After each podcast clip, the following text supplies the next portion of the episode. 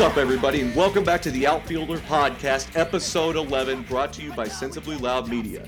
My name is Justin, aka JMac, aka founder numero uno, and I am your host today.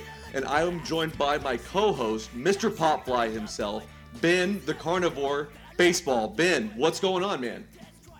Excellent, Justin. How are you? Doing well, doing well. Well, we have actually have a, another guest as well with us today. Our good what? friend Caitlin. Another guest? Yeah, our good friend Caitlin. Caitlin, how's it going? Hey, pretty good. How about you guys? Doing well, doing well. Doing well. Welcome to the podcast, Caitlin. Thanks for Caitlin. having me. I'm excited. It's gonna be Yeah, you ready to talk some? one. I'm very excited. Yes. This is the episode where we talk really deep analytics uh, into baseball. We're going to talk about uh, everyone's favorite WHIP stats. Oh wait, never mind. That's No, another no. episode. Yeah, that's that's later, I think. Yeah.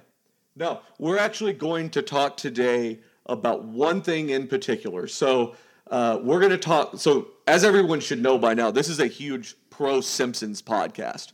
We've all grown up watching it. It's one of our favorite shows in the world, and I feel like we all relate to it together on so many levels. Am I right? Absolutely. Totally, totally. So we're going to talk about the one of the, probably the most iconic episodes of that show called Homer at the Bat, and the premise of it is Homer plays on the company softball team, and they uh, they basically make it all the way to the championship. Mr. Burns makes a big bet with some some other rich owner and decides to uh, bring in a bunch of ringers, uh, different baseball players who we'll kind of talk about in a second, and uh, and just some wild wild shit happens. So it's uh it's one of the best episodes there is, and something that we've all bonded over for a long time. So I'm definitely excited to talk about it. Oh, for sure. For sure. So, fair warning if you're not into The Simpsons, we still want you to listen, but fair warned, that's going to be your uh, your main marching orders for this episode. Yeah, I mean that's that's all we're talking about. So if you don't like it, sorry. He's not really sorry. He's kidding. I, I'm not Absolutely. sorry. Um, I don't yeah. really have a place to be sorry because I'm a guest, but I'm still not sorry. But see, that's the beauty of being in the seat you're in. You don't have to be responsible for what you say. I. Precisely. no, that's right. Well, eh, Responsible and legal liability are two different things, but that's okay. glad, glad you clarified that just now. I was about to say some weird Thank stuff. you. things were going to get weird. Things gonna are get definitely gonna get weird. Well, Ben, who is sponsoring the pod today? All right, let me check my uh, my ad read here. Today's episode is brought to you by Duff Beer. Ready for some of Springfield's finest lager? Well, you're in the wrong place. Instead, try some subpar pale ale. It'll make you say, "Don't." Back to you, Justin. Beautiful, beautiful. That- Now, where are you I'm finding these told that- sponsors? I, I ask you this all the time, but these, these are getting Yeah. better and better. Hey, as long as the check's clear, I'll read their ads. That's true. That's true. Excellent. That was the most capitalistic thing I'll say on this podcast ever, and I immediately regret saying it. Yeah, yeah. Well, that's all right. Well, um, so a, a little bit about Homer at the Bat. So it is the 17th episode in the third season. Uh, that to me is the first. Was it four seasons, guys? Are Conan seasons? Where he, he was a writer for the show? I'm pretty sure, yeah. Yeah, uh, he really uh, was like a co-writer, and I believe he started becoming a head writer um, in the fourth season. But you can definitely start to feel his influence starting in season three, I believe. But let me Definitely. fact check that. Definitely. They uh, I know that they brought in so they, they had to switch the usual producers of this episode simply because um, the usual producer doesn't know a ton about baseball, and so they wanted to make sure the authenticity was there. Uh, I think they nailed it personally. Yeah, for sure. Uh, it looks like here a lot of the episodes he really wrote. Um, yeah, we're starting in about that, that 91, 92 era. And there's a list of ones he wrote New Kid on the Block, Marge versus the Monorail, uh, which, by the way, is widely considered to be one of the best ones Totally. of all time. Uh, Homer Goes to College, and the fourth Treehouse of Horror. We were So those were the ones with him as official, but I know in the writing room they're all throwing ja- jokes back and forth and everything. Caitlin, we were talking the other day about the monorail episode when they open up that that uh, whenever it's out of control and they open up the the cabinet and there's that like aardvark looking thing hanging there. It's like The a mad possum. raccoon, all, all Oh wrapped God. up in wires. I call the So, big of one course- Bitey. Of course, Justin wouldn't be able to identify a possum. They don't have I don't those in the remember if it was Northeast. actually a possum though. Oh, okay. Uh, I don't know what it was. It was some kind of Some mammal sort of rabbit that animal. was just living in the monorail, and Homer just was in charge of it by virtue of driving that monorail that day. incredible. Some sort of a critter. That's wonderful. It's exactly what it feels like with normal public transportation. I'll tell you. we we should ask Jimmy Midtown if he's seen that in New York yet. Uh, I'm sure he's seen worse, actually. Eh, Good true. old J- Jimmy Westside. Good old Jimmy Midtown. Awesome. Well, let's kind of dive into the episode a little bit. Um, so I think we all have watched this episode in the last like day or so, right? Uh, yeah, I believe that was part of our homework. Caitlin, what about you? Uh, at least three times, I gotta say. Oh, I've had some gonna extra time on my bad. hands. no. All right, that's fair. No. That's fair. Y'all are gonna make you, me like- look bad. I don't know who all the, any of the I don't players know that are, you but are. I think you think you might make us look bad here. Immediately, she'll start her own Simpsons podcast, and within 48 hours, she'll have more you're gonna sue listens than for like our the entire intellectual duration. property. Can, can we come on as guests? Yeah, that's great. That, course. that'll be our claim to fame is we got to star on Caitlin's podcast once. There you go. Anytime. Welcome anytime. You, you may even show up in some sort of wonky ad. You never know. so to start off the episode, um, it's absolutely brilliant. It starts out with Homer choking on a donut, uh, and um, and immediately, and it's actually more like thirty donuts because he's just hammering them back. But I think one of my favorite sight gags, um, and what kind of sets up the whole softball thing, is the incompetent employees are trying to figure out how to save his life and they look over at the at the bulletin board in the break room and on there there is a Heimlich maneuver bulletin um, but they don't point to that they point to the softball signups and that's what gets Homer to come do and if you look closely at that yes one dude is doing the Heimlich maneuver to another dude but an entire whole lobster is what's flying out of the guy's mouth like I just love that that that just sight gag because if you're gonna choke you need to choke on an entire lobster You gotta go big. You gotta go big Gotta with go it. big. That's true. Incidentally, I think I like press stop and rewind three times just on that like two second segment where Homer like throws up the donuts because his eyes are just like Bulging. out of the, the bulging out of his head and I, I just never seen him make that face before and I just I couldn't stop laughing. I had this I took a picture of it and I actually sent it to Justin. She did. Like, and you gotta good. wonder like how they how you draw something like that. You, you've almost kind of you Well, almost so- think someone next to you like making that face or something. I don't know. So I guess two things. Number one, uh, Justin, we need to put that picture on Instagram easily. Uh, but two, I can only imagine that that like y'all said, the cartoonists are just going nuts when they're drawing these sorts of things. In fact, there are entire like sub portions of the internet devoted to people who have paused cartoons in strange places to see like the weird faces that they're making Oh, in those are great. cells. Yeah, the ones on Disney are just like Yes. obscene in some places. I'm like, oh, I'm assuming that will not get its own page on sensiblyloud.com, right? Nor will it get its own podcast. At least not this week. We have plenty more baseball Yeah. and or Simpsons to be talking. We've got things to do around here. well, Okay. So I, I actually named a couple of sight gags as well. So I will point those out as we kind of get a little further into the episode.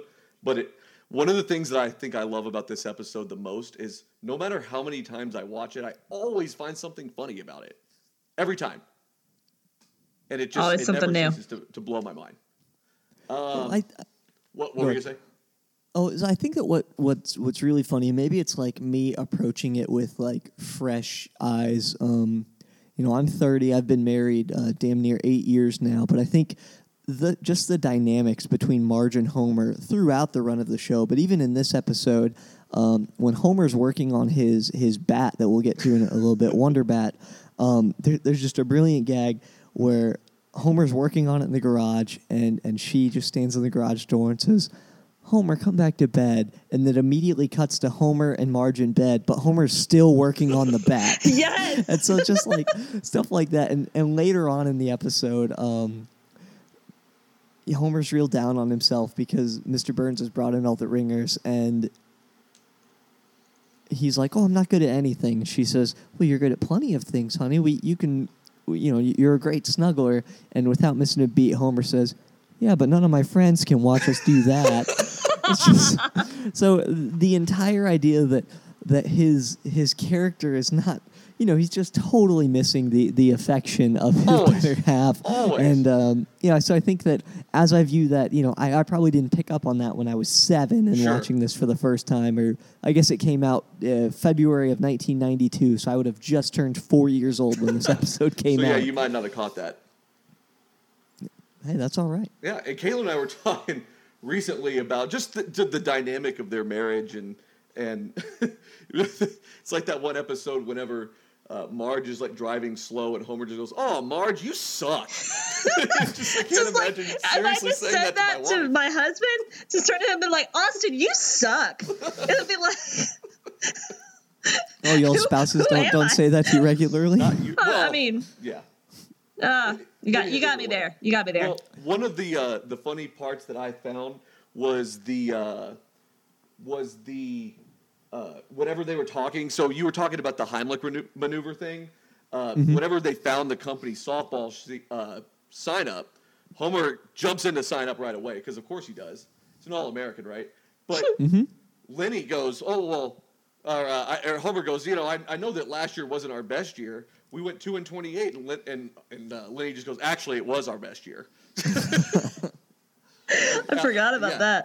It's just it's such a like a I don't know such an uh, a pun on the way that that whole city interacts. They're just they're really not good at anything, and they're a bunch of bandwagon people that just follow each other around like goats. well, it's funny too. Is is so so to kind of as the episode progresses, um, that they start the softball team and everything's going strongly. They start winning games, and um, eventually, Mr. Burns, obviously the owner of the plant, uh, thereby the owner of the softball team, makes a bet. But a little trivia: the guy that he makes a bet with is the owner of the Shelbyville plant. His name's Aristotle. Amadopoulos. Yes. Like what kind of a name? Wow. like it's it's so so bougie. Like he's just trying to make sure that um that just sounds like the exact name of your antagonist in a nuclear plant. Oh, Oh, for sure. And Well, I'm sure how- that he ended up at like the billionaires camp several seasons later when Homer, or not Homer, Mr. Burns makes another bet that lands him in hot water. So, Yeah, No no, doubt. and, and I'm sure that like I mean the the plaque on the on the uh like the entry whenever you go into the millionaires club it says like must have a million dollars to enter. what, the, great. what the hell is that? it's like the Dallas Country Club. Exactly. Well, Uh, two uh, million, Caitlin. Yeah. Uh, So so we kind of move on a little bit. So Homer gets caught out in a storm. He shelters himself under a piece of sheet metal and goes Naturally. under an enormous tree because that's where he thinks he should go for shelter. And lightning hits his tree branch. Tree branch falls off. Homer thinks that this is a magical tree branch. He's got to make a bat out of it. So he put his homemade Absolutely. football on hold. Yeah, which, I like how he just by the way- swipes it across the table, off the table, and it's just like this. This I, I can't even. It looks like a pillow that like a three year old stitched together. It's just stuffy. garbage. It's got NFL feel like written on the side of it. Yeah, NFL written on the side of it. I feel like my three year old could probably stitch a better. Uh, She probably No, could, um, or he could. Yeah, yeah. She. well, So I think what's what's great about this, like, I don't know. It's just it's absolutely incredible that that that's what it takes for him to to be motivated for something. Um, because just at the drop of a hat, Homer's willing to drop anything and make this, uh, you know, make this my life. You know, I, I talked about him um, stopping now with Marge, or you know, he was literally dying when choking on the donuts. But no, we're good now. Softball, you know, so it's just We're onto this the ability yeah. to turn on a dime is is He's incredible. very adaptable in that Definitely. sense. So he pulls the, the Wonder Bat out later on whenever they're in a clutch situation. Is am I remembering that correctly? There, Yeah. it's like they've got uh, the bases loaded, bottom of the ninth kind of situation. Homer steps up to the plate with Wonder Bat, and everybody wonders what the actual Wonder Bat could be earlier in the episode. And something I noticed is the things, the imagery that they use of the things that they're imagining that the the secret weapon is what Homer refers to it as could be, such as the giant glove, the giant glove, the springs that he can bounce from base to base, Oh God. the one that Lenny thinks of, and Lenny's a top five character, no doubt about it. Oh, absolutely. Um, and Lenny and Carl are grouped together, but that's a Not nother thing. Lenny. Yeah. um, but Lenny dreams of a, it being a laser gun where Homer's standing at home plate just zapping people in the infield. I'm pretty sure that's that's legal in baseball, right? Isn't that something that the that the Yankees were going to do this year? Not the way they're headed. oh, that's right. But we'll not get into Giancarlo Stanton today. That'll be another episode for sure. another day, another day, my friend. Well, uh, later on in the episode, they uh, they they're talking about Wonder Bat, and they ask Homer how many home runs he's going to hit. He estimates there's 30 games. He has 10 at bats and a home run each at bat. 3,000. That's about right. It's great. I Oh, love by the, way, fact that he thinks he's going to get 10 at bats. Uh, yeah, it's adult amateur slow pitch softball. No, that's great. Um, The math doesn't by the way, for for those of you that have not seen this episode, we would say spoiler alert. However, you've had 26 years to see this, so It's not Cut us a exactly spoiling anything. no, No. not not at all. Absolutely. Well, um, so they have their their the game start up and everything. So this is before they bring in the ringers and everything. And Homer's getting a bunch of pop off the bat. He's having a bunch of walk off type situations. And but the first game that they played was against the police. Yes, uh, I love it. Uh, probably one of the best parts of that of that, and just a great, great Simpsons uh, bit overall is Chief Wiggum's incompetence.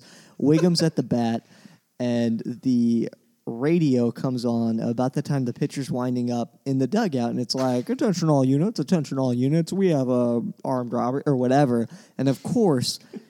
Turn that radio off. You know, he, he immediately cannot be bothered with it. Uh, this is not even, I don't know, 90 seconds after him downing two beers and telling the umpire he knows exactly how to play softball, um, which makes me think he's still probably on the clock. What was Most the likely. fourth inning? The beer inning? Yes, yes. Uh, the the rules essentially are enough to um, just get drunk reading them. I, I don't have them in front of me, but essentially it's after any odd beers, after any odd inning, drink a beer, after any base hit, drink a beer, after any run, drink a beer, and so you know you you you clearly will very soon have the visual aesthetic of of Chief Wiggum or of Homer Simpson if you're binge drinking that much. Absolutely. We've all been there too. Oh, absolutely. Awesome. Awesome. Well, uh, oh, and then the other thing, they're going through all the, the different rules and all this. And of course, after the, the Springfield power plant wins in a walk-off situation, Chief Wiggum, in more of his incompetence, tells Eddie and Lou, also a great character that's underrated on this show, they tell them to uh, to get his li- his uh, license and registration. What? Yeah, get their license and registration. what is, what good is that going to do? Well, yeah. Makes sense. but that wasn't awesome. the, the police's only fine appearance in this episode. But we'll get to that in a little bit. So to move the plot along, because there's a lot of good stuff we want to make sure we cover. The team's doing really well, and so Mr. Burns decides, "Hey, I'm making this bet on my winning team. Why would I not want to cheat and to try and win this bet?" And of course, Smithers immediately responds with, "Who do you want me to kill?" So you know that that they've been in this situation before. But one of my very favorite throwaway bits from it is um, Mr. Burns pulls up, you know, one of those corporate whiteboard sort of things, and on there is a drawing of a baseball diamond, and he has a list of who his ringers are. and what's great is all of them ha- are dead. All of them are old timey baseball players. In fact, I pulled it up.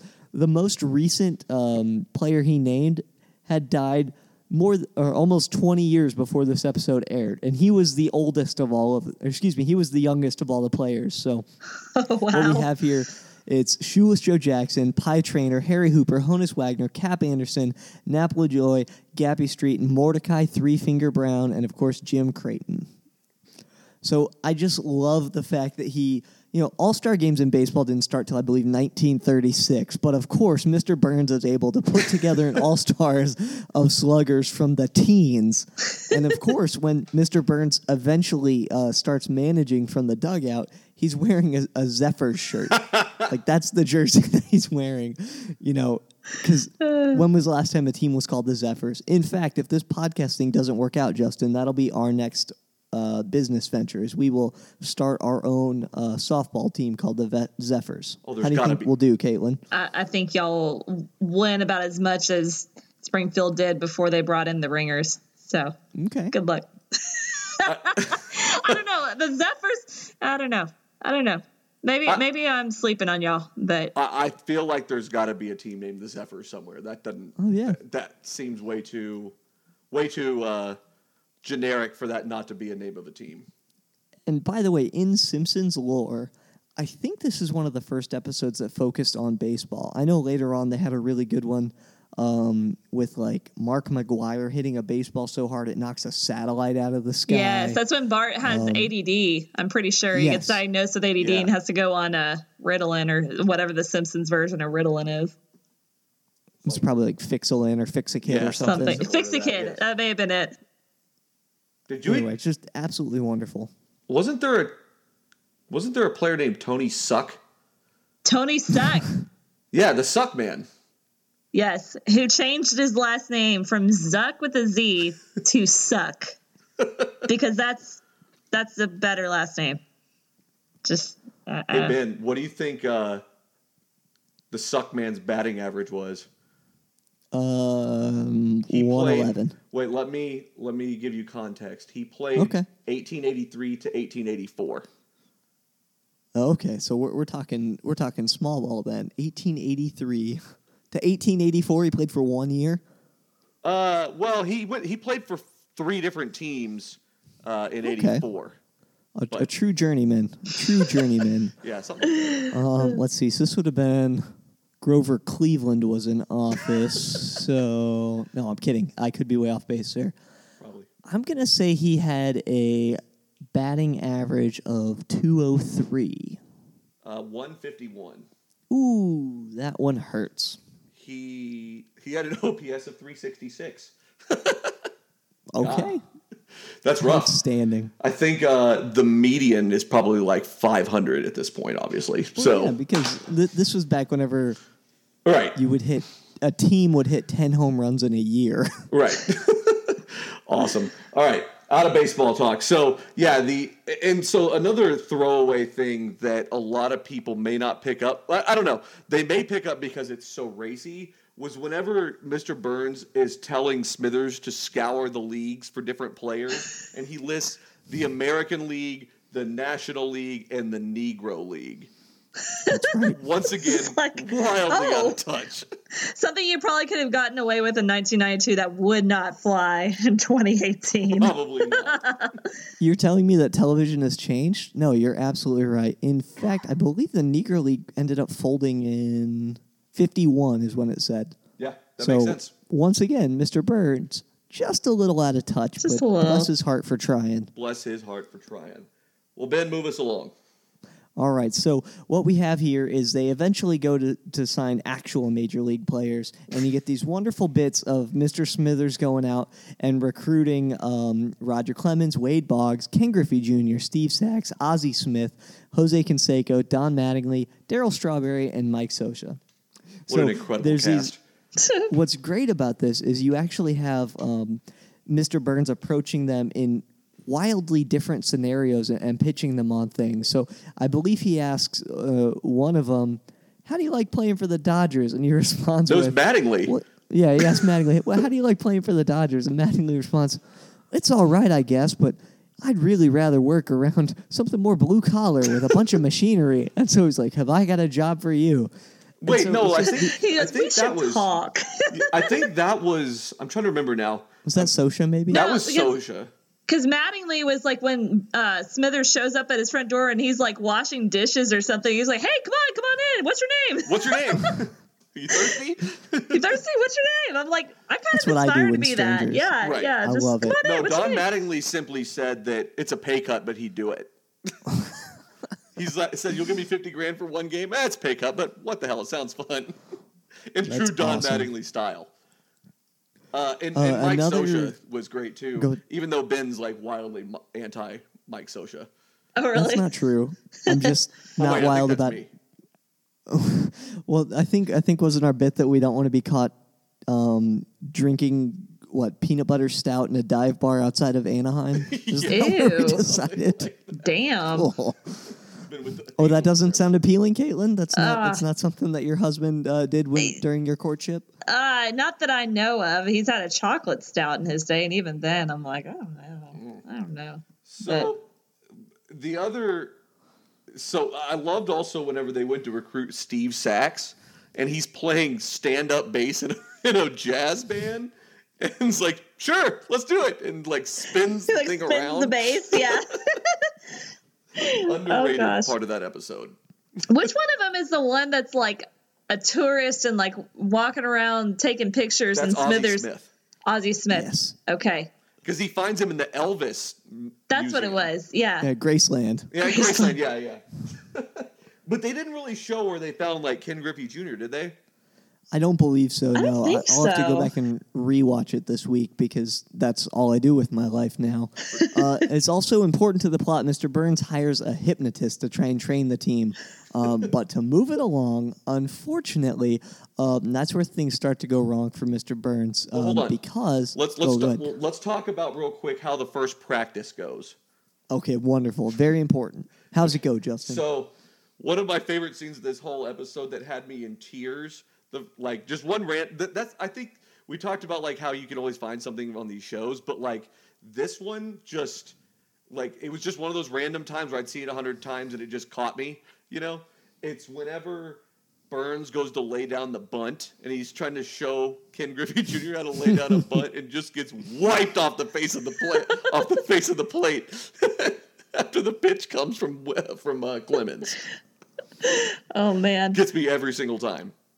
If we could back That's up, I, I love the part where like where they're being. Have we gotten to the part where they're introduced to the plant and like the people that are actually on the softball no, team? no, no, no, we haven't. That, that's Okay, glad you I don't want to get up. ahead of us because that's that's no, no, no, key. that. But talk about it. oh man, so they they introduced the team to the plant, and uh, um, so Homer's going up to talk to Darryl Strawberry, and he's like, "Are you Darryl Strawberry? Yes, you play right field. So." And Homer's like, "Well, are you better than me?" And and Strawberry's just like, "Well, I've never met you, but." Yes. like that's the end of the entire interaction. And thus begins like this epic struggle between Darryl Strawberry and Homer. And Darryl Strawberry yes. just is just egging him on the entire episode, just like a nine year old would do to his little sister. It's just oh, it's it's too good. Too good. Because Strawberry turns into such a suck up. I mean, does. such a suck up. Gosh, he's the worst. And the part that gets me about this episode too is that these players like did all the voiceover work and it took them like six months to record or like to do this episode because they had to catch the players as they came to Los Angeles and had time to record their parts. And so most of them did them just in layers over time. And but like the players like had to know you know, like they knew the plot obviously because Darryl Strawberry was the biggest suck up I've ever seen on any show the entire time to Mr. Burns, and he's just so Mr. Burns just eats it up, of course. Well, he starts Loves- calling him Skip. Yeah, And it's like they never Mr. explain where Skip. that started from, but it's just like he just starts going. uh, He says like just awful stuff that makes you just want to slug him. He's just like, I don't like the attitudes on some of these guys. And he's just like, that's right, Daryl. and then he turns around to Homer, it's just like this shit eating grin. And you're just like, ah, ah, you Yes. son of a bitch. and I I love that whenever they're introducing them in the in the auditorium to all the plant workers, and they make Ken Griffey Jr. the lunchroom cashier. I forgot about that. He's like, Poor we'll make guy. up jobs for the rest of these guys later. awesome. Oh man. Awesome. Well, Ben, now move on to what you were saying before. Okay, so uh, basically, things start to go south for our heroes because um, each of the players has something happen to them, which starts to render them unable to play the big game. So, So I've got this all written out. We're going to talk through each one of them real quick. yes, awesome. Let's do it. All right. Bring it on. So number one is Ken Griffey Jr. getting hooked on nerve tonic. the nerve and brain tonic. He's just like just sucking it down. Like Mr. Burns tells him that like there's no more soda, nothing. Like they just Yeah. have to drink this nerve and brain tonic, and like He's just he's the only down. one that just gets hooked on it. And I mean, oh my gosh! So then he get like wheeled into the hospital, and, his, and he's got like gigantism or something. Yeah. So, so that's really funny to me, and that's something I noticed. That's what I was I was teasing earlier, uh, Caitlin, is that I love that that's such a commentary on the fact that he probably did steroids. And that's what that comments on is having a I big never head. thought of that. And that just I love Oh that. my I- I just think gosh, that's great. Such a commentary on the 90s. Pretty good. You also got to factor in the fact that that realistically that could also be because Mr. Burns was thinking of like prohibition in the late 20s and 30s and when they were just making these medicine show types of Right. remedies, you know. So That's I ex- love no, it. and that's exactly where it came from. Is that 20s style of like, you know, electroshock therapy works to cure your, you know, whatever. Well, that's like the gym You know, that like- they were working out in too. Do y'all remember like the, the part where it cuts to them like in this gym and like Homer's in like the steamer and like one of them's like in this like steamer. little like Yes, they're using thing. yeah, they're using the the uh, the the punching bags and they're Punching using bag. medicine balls. that machine that just shakes you. yes, literally. yes, absolutely. But I love that Ken Griffey is like the thing that he says when he first drinks the nerve tonic is it's like there's a party in my mouth and everyone's invited. And the thing that makes me laugh about that the most is that Ken Griffey Jr. when he went in there to record that didn't understand like what that meant. He just did, couldn't wrap his head around the meaning of that and was really confused by it and almost like frustrated because he couldn't get the cadence right of saying it because he was like he didn't really understand what that means. And I just I, it just it's so fitting. So That's who's next great. after So- him? Yeah, who's next? So after him, we have Ozzie Smith who falls down that black hole. Oh no, poor Ozzie Smith. Ah, So as Caitlin mentioned earlier, he's in his true uh, tourist form, has his camera. He sees this big tent out in the middle of nowhere. it was with- like just on the side of the Yeah, road with and the But this one shady guy just like manning it, like I don't really know what's in there, but you can check it out if you want for fifteen bucks or something, uh, something to that effect. No, he says he says uh, he says that uh, he asked him how long it takes because he's got a softball game. That's right. And right, as that's all right. these guys are getting hurt, they're wearing their uniforms. So You got to be ready, Justin. Yeah, and so they he uh, asked how long it'll take. He says, "I don't know. You may never come out." And he's like, "So I'm in." and then he like walks in the tent and just falls into this like oblivion, like weird spinny thing where he, and he's just like, "Oh," and he's taking pictures and screaming, and that's it. That's What I imagine purgatory would be like. Pro- exactly. Most you never see likely. Ozzie Smith again. So That's great. the next one is Jose Canseco. Jose Okay. Canseco happens to wander upon a house that is on fire. Oh, that was him. Oh man. he starts pulling. The lady screaming about her baby being in, in the fire and in danger, so he runs in like a hero in his uniform to get them. Then what happens? So what's great about that that fire scene is the whole thing is Canseco didn't want his originally part and he asked it to be rewritten. So they wanted to make him almost tongue in cheek as heroic as possible. So what happens to Canseco is every chance he keeps running into the building, the woman keeps asking him to save more and more items. And so it's just a, a wonderful cartoon gag. I don't know if he's ring, bringing out like three kittens at a time and like a grandfather clock. I don't And know. believe when when the credits are rolling, he's still pulling things out of the house. My player piano. yes. I love how she's like, no, no, the dryer goes on the left. Yes. like, really? Your whole living room's out in the front lawn.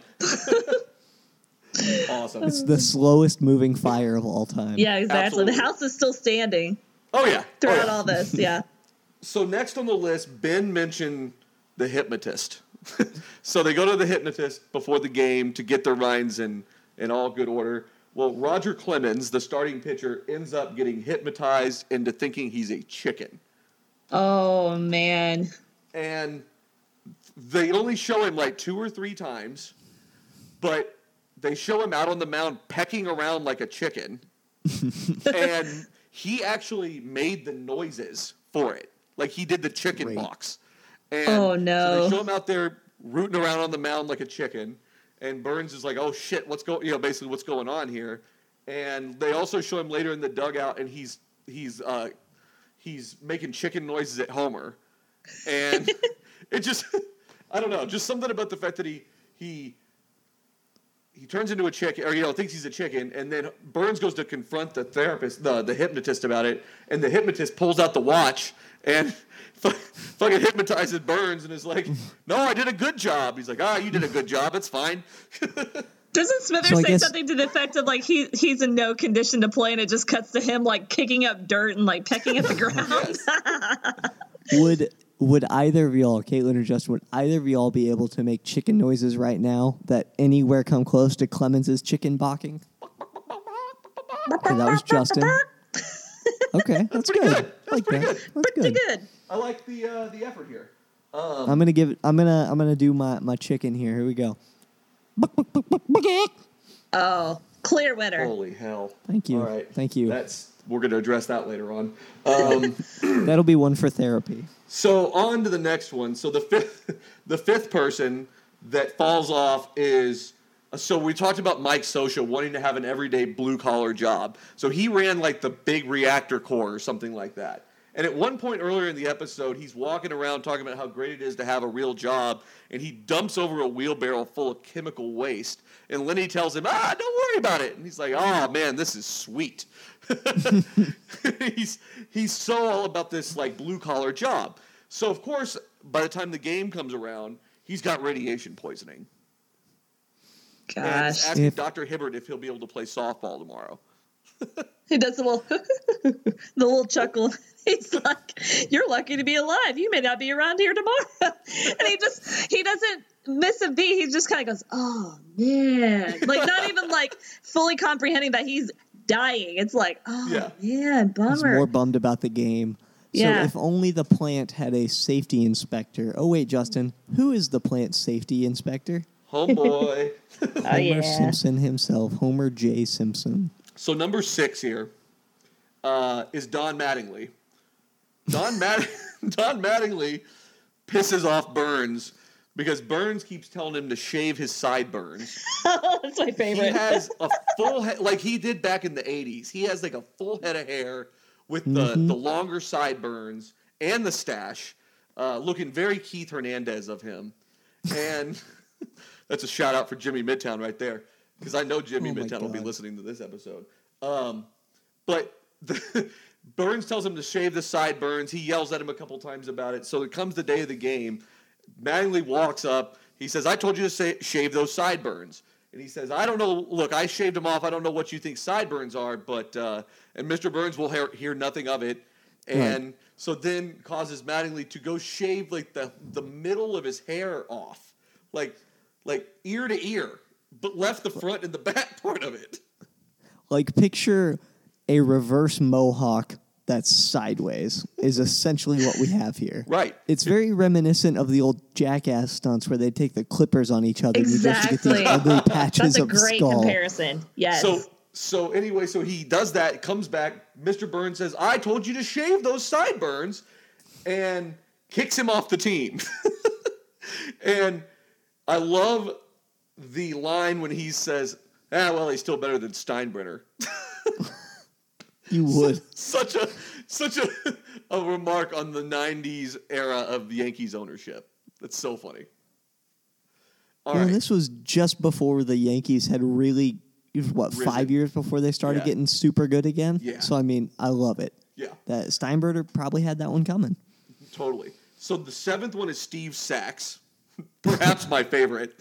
So um, this is where uh, the cops return into the the uh, the episode because before they were shooting their guns during you know whenever they they scored a run, which is wildly unbelievable. But I mean, I don't know. Wiggum told him to stop. To be fair, I guess, but um, like he's any kind of authority figure.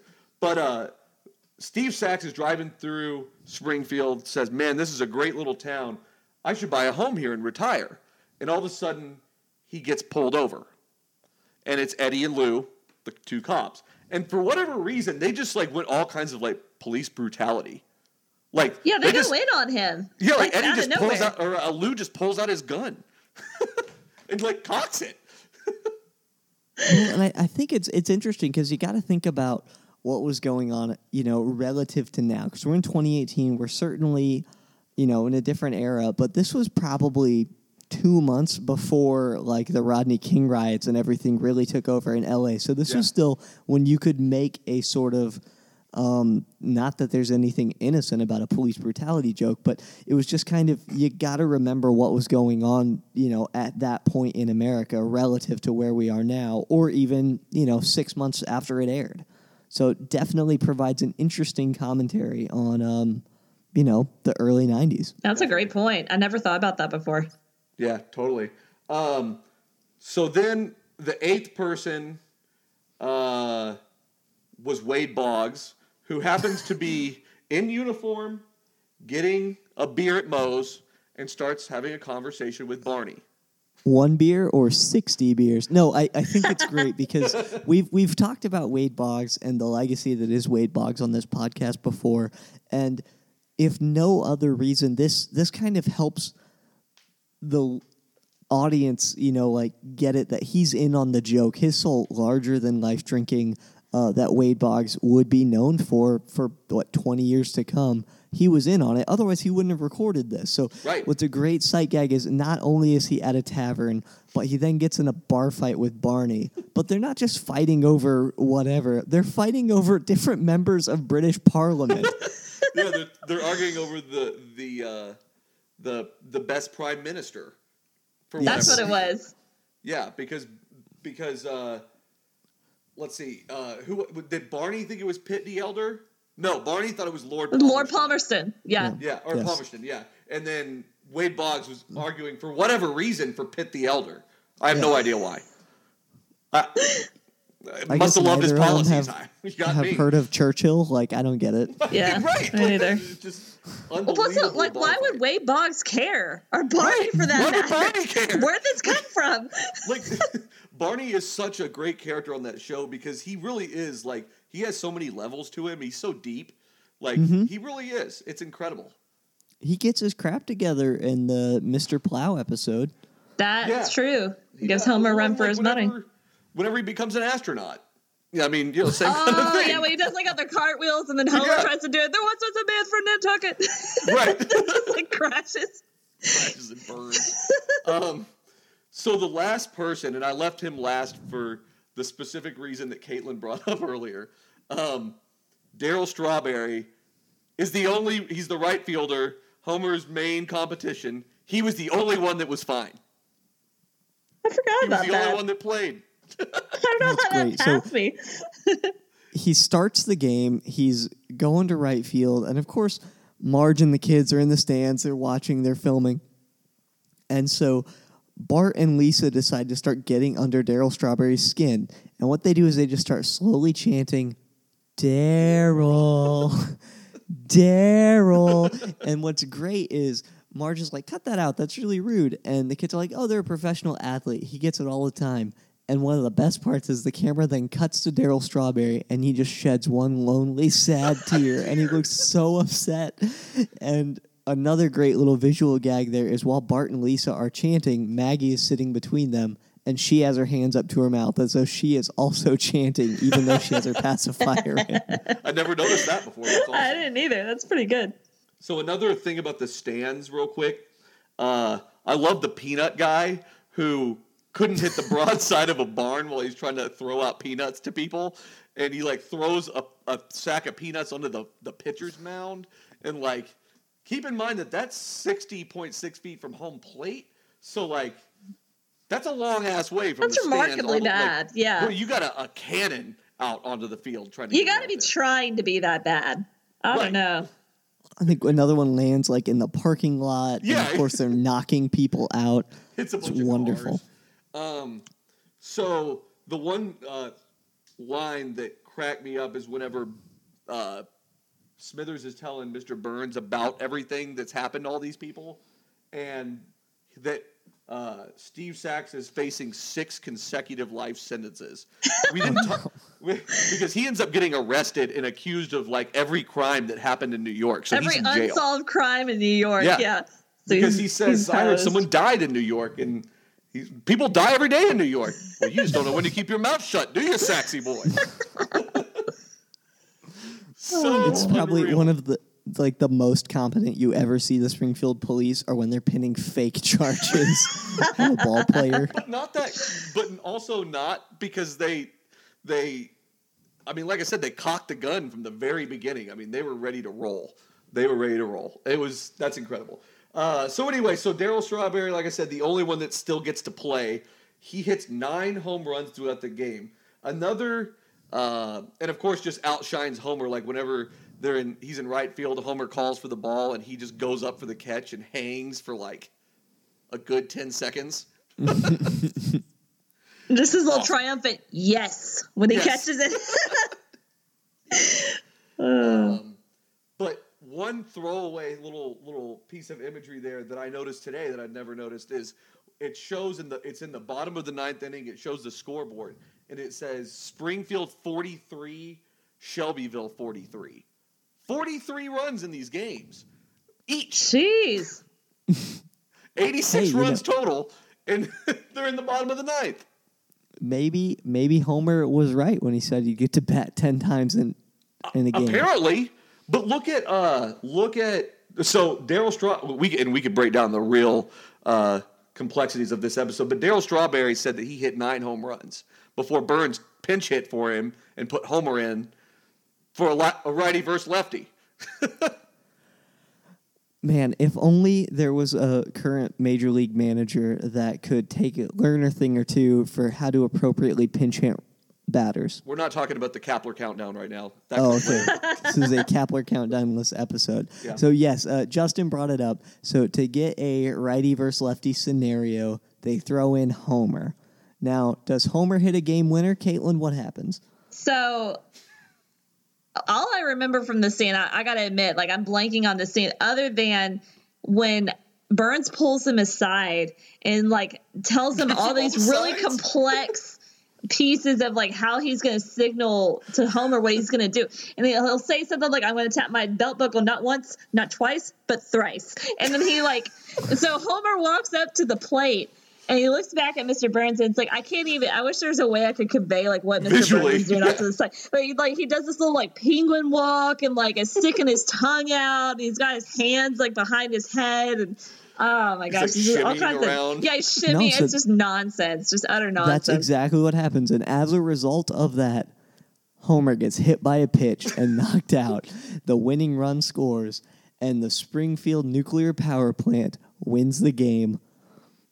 Love it. I love it. It's Wow. an incredible episode. I also love earlier in the game whenever Darryl Strawberry's up to bat and uh, Mr. Burns like, quick, I got to think of something. Hey, Strawberry, hit a home run. You got it, Skip. he turns around and hits a home run.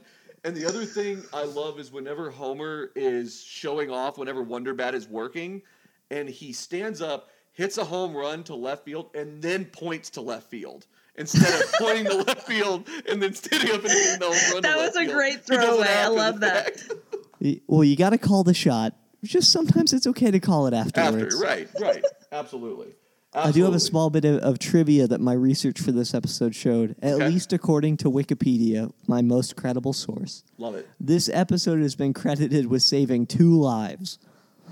Wow. And the reason being is remember that first scene we were talking about with the lobster and the Heimlich maneuver? well, I guess Yes. kids remembered seeing that sign and inadvertently learning how to do it. So it says in May of 92, Chris Bensey was able to save his brother's life by performing the Heimlich maneuver, Damn. having seen it on that episode.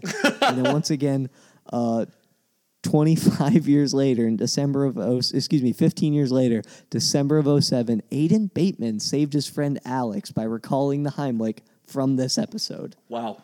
I guess my question is, were they both eating lobster when it happened? Yeah. it's a valid question. Were they eating full lobsters? yeah, That's- whole lobsters, not even just the tail, like an entire lobster. Well, I think that's the and only way it works, right? I've, I've never be. Heimlicked someone, but I feel like it only works if you're eating an entire shellfish. We'll try it tomorrow. We'll try it later. Yeah. Okay. Yeah, we'll do it as we'll. Uh, I don't know if we want to do that on the pod, but we'll we'll figure it out. That'll Um, be episode 12, the lobster eating challenge. Perfect, perfect. All right. Well, we've got a special edition of Rapid Fire where we're going to ask each other rapid fire questions about The Simpsons, two each. How about that, guys? Sounds great. Wonderful. Cannot wait. All right, Caitlin, why don't you get us started? All right, so I'm going to start with you, Justin. What's your favorite Treehouse of Horror skit? And let me say skit by like not the entire episode, but like one of those Yeah. three or four segments that they have in each episode. Okay, so it's between the episode with, with that involves Al Gore and Bill Clinton with Kang and Kodos. That's a given. Of course. It's an absolute given. And probably Bart the Fly. Whenever Bart swaps bodies with the fly, because It's a good one. Homer has the matter transporter, which is an outlandish concept to begin with. Um, I just all, all I could ever think about is whenever Homer put one of those in front of the toilet and then went to pee in it, but then later throws his arm into it and Lisa it hits Lisa clearly on the other side, who is clearly on the toilet. How shocking! How absolutely shocking. Ben, So same I- question. So same question on that. I'm uh, gonna agree with Justin and correct him slightly. The presidential election episode was from '96, and it was Clinton versus Bob Dole. and That's you get what the wonderful. Bob Dole you done like the- this. yes, you get the wonderful line at the end where after Kodos and Krang have um, ripped off their masks and enslaved humanity, and Marge is lamenting at how terrible things are, you get Homer saying, "Don't blame me. I voted for Kodos." You know, just absolutely like Once he again, knew the showing entire the time. You know, Yeah. don't look Yeah. at me. Speaks volumes about their relationship. awesome. So- Okay. Perfect. Uh, so Ben, what is your favorite? oh, I want to hear from both of you, but Ben first. What is your favorite Chief Wiggum situation?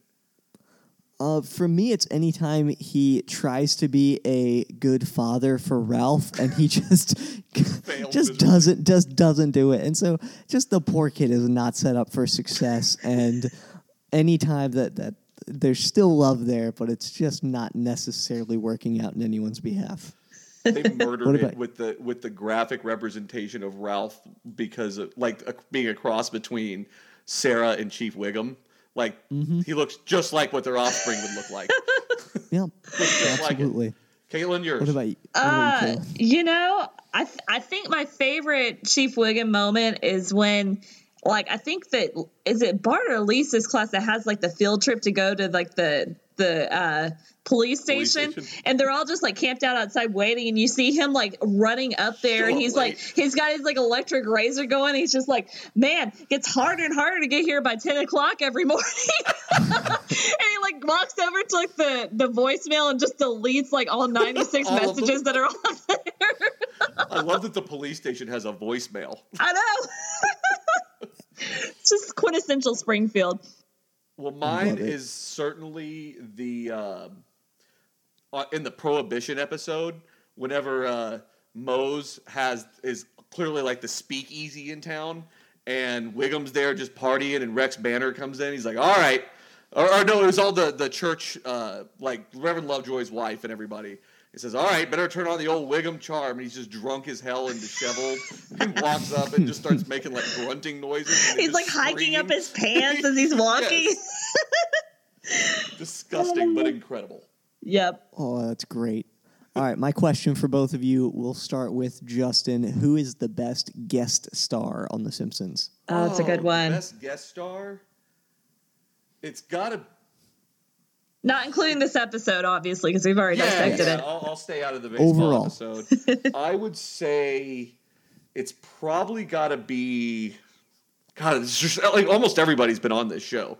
Um, I would probably say the George Bush one stands out to me pretty big. Oh, that's a great one. because of how w- with the grain that episode was in general. Yeah, Yeah. I think I think that's the one. I don't know though, but Hank, so because I, would I would answer Hank Scorpio, but that he's not really a guest. He's more. I mean, he's a guest voice, but he's not really like a guest guest. Okay, that's fair. Caitlin, where's your head Oh at? man, I don't even know where to. I okay. I, just because this is just such a golden season, I really love like the seasons like three through like eight or nine. I feel like that was just like the golden age of the Simpsons, and like No I think I think they kicked it off really well, like kind of early in season three when they had Michael Jackson come in and guest star, and he's like so. uh, To preface this for anybody that hasn't watched this episode, like uh, Homer gets admitted to an insane asylum as a result of just being Bart's parent. Like Bart just drives him mad. So he meets this guy at the insane asylum that thinks he's Michael Jackson. And like gets him to call Bart, and like uh, it is Michael Jackson. It's Michael Jackson's voice, like throughout the entire episode. But it's just like this big, like bald, fat guy Oafy that just guy. sings like it. Oh my goodness, And yeah. you get the wonderful uh, earworm from that one. It's a Lisa, it's your birthday. Yes. Yeah. Hap, and it's crazy. It'll be in my head for the rest of the month. Okay, so starting as a as a guest star, but then became a recurring character. I have to go with Kelsey Grammer voicing Sideshow Oh yes, Bob. yes, oh, that's that's a given. perfect. Yeah, perfect. I didn't think of him as a. I thought of him as a regular character. No, you're right because he Yeah. he became one. But I, I would argue that he started. All right, who's next? All right, Caitlin next. I guess it's me. Yeah. Yep. Uh, so I'll start with Ben on this one. Who is your least favorite member of the core family? And we'll Oh. say we'll leave Maggie out of this because I feel like Maggie is she doesn't really can't have any value add. Yeah. So maybe like between Marge, Homer, Lisa, and Bart, who's your least favorite? You know, I hate to say this, but I have to go Bart. I think Aw. at the Really? time. No, eh, no. Here's Wow, the thing. okay, Here's the thing. okay. I think that that starting out, Bart was so instrumental in getting that show, and that was where a lot of the the youth came came from, uh, the youth audience. But I just think that overall. Um, you get more depth with the other main characters that are more enjoyable on longer term. For example, I think with Bart, you're going to get more of like a flash in the pan sort of humor. It's funny one time as a throwaway bit, but I don't think you get as much as many layers. That's fair. that. There's not much depth. I get what you're saying. Mine Huh. is definitely Lisa. Um, I lo- but I love Lisa all at the same time.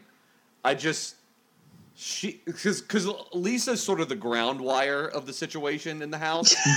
You know, she's true. sort of the baseline. She's boring in that sense. Yeah. Yes, and, and that's fine because every group needs that. Like everybody's got to have this, you know, kind of the the center. And because if if the center's off base, then everything went downhill a long time ago. And I think at, at certain points, I think in in my household, like I am both Lisa and Homer, and my wife. When I'm not Lisa, my wife is Lisa. Like we alternate that role very well. Yeah. Well, and and and that's what I'm saying. So I, I think that she's almost easily. It's almost easy to root against her at times, just Yeah. because she gets so fired up. Yeah, I What think you think, she's probably my she's probably my least favorite as well. Um, I think for the same, reason, I just I know that there's depth to her, and uh, there's been a lot of episodes exploring, you know, her loneliness because she's so smart. She doesn't have a lot of friends, so it's like you kind of feel for her in that sense. But at the same time, like it's always the same thing. Like I just feel like it's the same shtick. Like her character doesn't really evolve much beyond just the awkward smart girl Yep. Okay. and she just kind of puts the kibosh on any kind of like fun things in the family. So, but uh, kind of like you said, like at the same time, it's like you, you have to love her because I mean, otherwise the entire family would just be derailed because they're all nuts if Lisa wasn't Right. there. So, She's the control. That's what I'm, telling Yeah. I'm saying. yeah. Awesome. Ben, do you have one more? Or are you good? I do have one more. All right, go. uh, so in an early season, when the the writers were told to add a, a another character to try and appeal, uh, they lampooned that by adding another character to Itchy and Scratchy, named Poochie, the sunglasses wearing dog. So, how much money would it take for either of you to get a Poochie tattoo? Oh man. Probably less than you'd think. it's probably affordable. Uh, yeah, yeah. I mean, it would be less than a paycheck, I think. I Like, said I want attitude on him. Put the glasses on him. I, I guess Okay, so- like maybe just for like the just for like the novelty because I mean nobody else besides Simpsons fans would really get it right. So I mean Oh, no doubt. you know They, that they would just think we have a stupid dog tattoo. they'd be like, is that Snoopy? Like, no, you Sad uncultured swine. Exactly. you heard the No. Simpsons? I think that the I love that on, in that exact episode as a sidebar that I love that that they they talk about how it's such a a ruse to add another character to a show just to get better ratings, but they do that in that episode when They do that Roy comes to live with whoever the hell Roy is comes and I love that he's just kind of the punching bag where Homer's just like put a sock in it, Roy. like just kind of the punching bag of the whole thing. It just cracks. Well, me it just shows a, it shows a good awareness from the writers, like as they're making that sort of Right. thing happen. Yeah. I, I love it. Yes, it's the perfect lampoon. All right, one last question for each of you. What is your favorite Simpsons character outside of the family? So on the fr- so just outside the family in general. Ooh. Like Grandpa doesn't count. You know, like that's Patty and Selma. Those are family. So uh, outside of the family. I'm gonna need about two hours to mull this over. No, um, I'm gonna go with Principal Skinner. I think you get so many wonderful, wonderful things um, with Principal Skinner. Um, my favorite thing is it's become a meme now. Is he'll be like, "Am I out of touch?" No, it's the children who are wrong. Like, that's just like that me becoming an old man. That's right. Um, and and you get a lot of depth there in history, and I love the fact that he stole Martin Sheen's identity in Vietnam, and like there's all this extra stuff there, and then the extra like who is he and living with his with his mother, and then the awkward relationship between him and Edna Krabappel, rest in peace, or him and Super Nintendo Chalmers. Like there's just so much wonderfulness there. I go with um, I go with Skinner. Okay, that's Skinner's a good. solid one. Yeah, I It is. think mine. I think I'm gonna get get some flack for mine uh, because he's not like in a lot of episodes, but just for me, like the ones that he's in, just like knock it out of the park. And I think they're just hysterical. But I love, I love Apu. it's just like. I think uh, I can see it. I think one of my favorite episodes is uh, when he gets fired from the Kwik-E-Mart and moves in with Marge and, and Homer and the kids. And then uh, you just like catch him up on the roof, like howling at the moon because he's so depressed. That's right. That's the end of the musical number. Um, Who needs the Kwik-E-Mart? Yeah. Yeah. Yep. Yep. Let's hurl Well, a and- Kwik-E-Mart. because that's right up there with this very similar to the same episode whenever he's has to fake a marriage and so he- Yes. they move in with homer just says oh the convenience store guy is going to move in with us just so like doesn't even It's think about the rest of the family and everything else and how that affects everybody it just gets me every time um So Go ahead, he's actually been at the uh, a little bit of hot water now. They're talking about um, you know like once again bringing it back to 2018. Um, what is um, you know Hank Azaria voicing uh, an Indian man? What's that say as a social social commentary? And I believe one of their last couple episodes they tried to address it. It's like a whole thing. So it's interesting reading Huh. up on on what the dynamics are uh, for that character. But he's he's still you know he still holds up even in that controversial space. You know what I mean? I do that's why i don't watch these newer episodes just too much Too too weird. much Yeah. absolutely well mine Justin, who's your favorite? Mine. So I struggle with this a lot. I'm. I feel like it changes from day to day, because we could remake this lit. You know this this, uh, or we could re-answer this question tomorrow and it'd be completely different. I would say that my favorite fringe character is probably Kent Brockman. he's definitely up there because he's so racy and he's such a smug son of a bitch. Like the fact that he won't go on without eating a grilled cheese. Where the hell's my grilled cheese?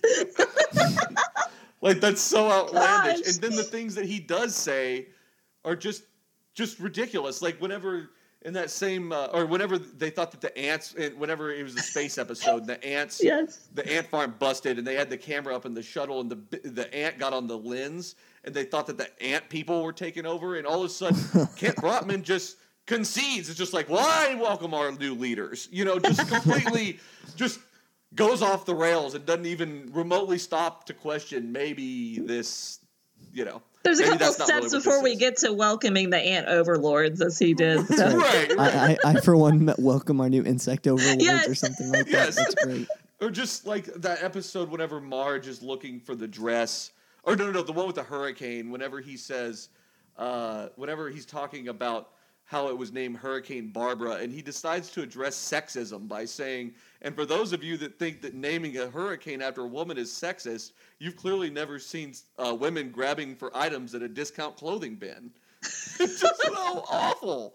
What's awful too is as a newsman, like, hey, even years are are female names, odd years are male names. Right. Like it's just totally like any newscaster worth their salt would not Oh, I love it.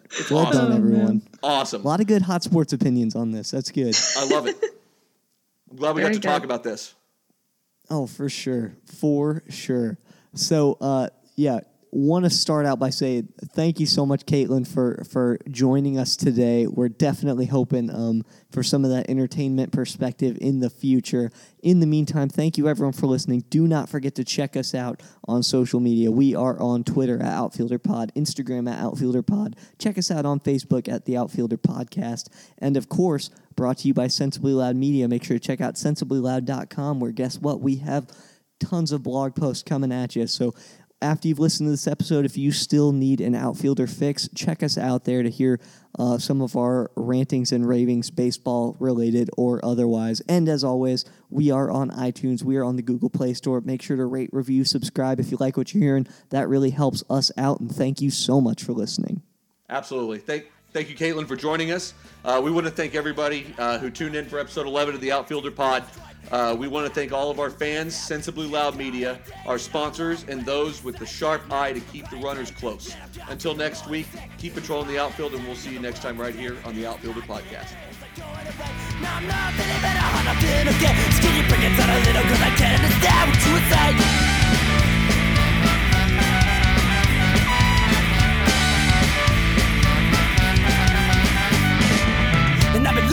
Back on old photographs of you and me. Thinking of good times we had and how it used to be. And I can't help but to feel like life has been pulled out from under my feet. So what can I hold on to? Pull me away every single day. While you're screaming in my face, you discriminate. Yeah, that's what I hate. Yeah, I'm feeling quite out of place. It's my understanding of the world today that it's not getting better, it's not going away. And I'm not feeling better, I'm not feeling okay. So can you bring it down a little, cause I can't understand what you would say.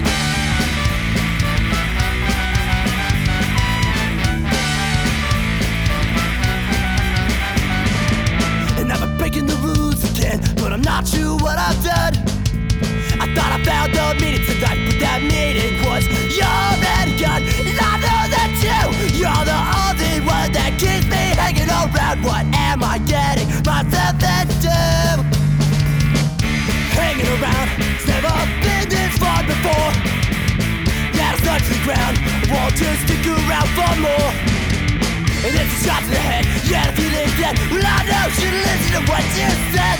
But the world that keeps me lying here Lying here, whoa. It keeps me lying